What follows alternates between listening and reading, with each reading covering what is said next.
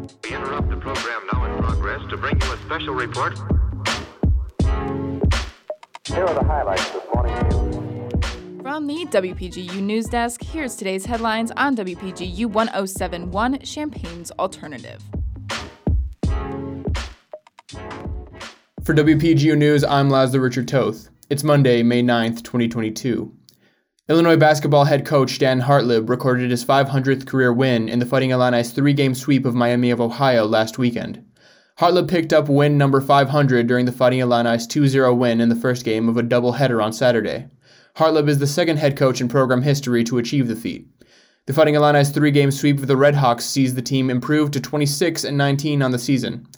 Illinois has two more series this season before postseason play begins with the Big Ten tournament at the end of the month. Illinois will take on Nebraska next weekend in the final game of the season at Illinois Field before closing out the regular season at Penn State in two weeks. The Illini Union is hosting their fourth annual free graduation photo event this Tuesday, May 10th and Thursday, May 12th from 2 to 4 p.m. If you don't have a cap and gown, you can pick one up from the Arc, go to the main quad, and look for the picture tent to get your photo taken. Group and solo pictures are welcome, and caps and gowns are not required to get your picture taken. United Way of Champaign County is starting a new initiative to encourage early childhood development.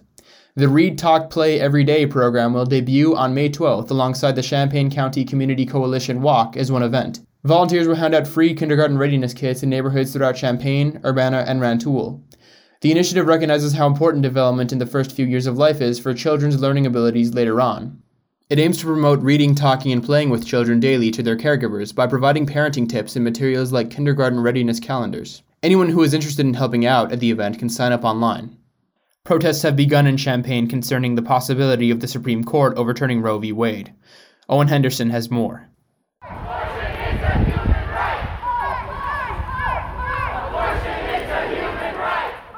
Early yesterday afternoon, dozens of students and community members gathered in front of the alma mater statue for a protest against the possibility of losing the constitutional right to reproductive health care.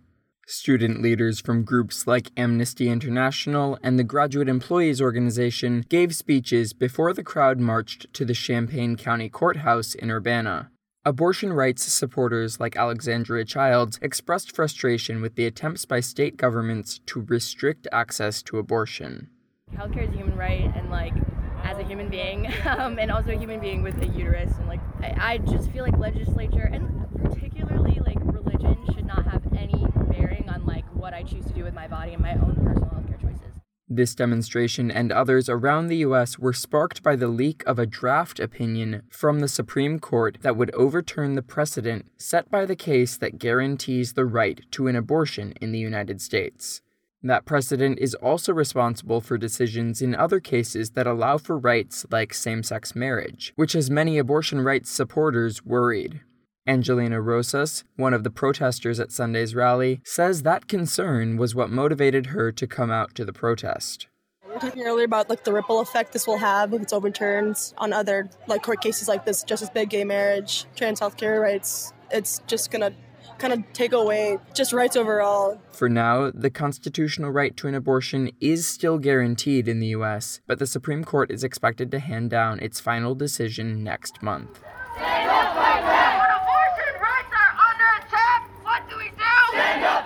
For WPGU News, I'm Owen Henderson. Contributing reporting for this newscast was provided by Jackson Janes, Ann McEwen, Mac Dudley, and Owen Henderson.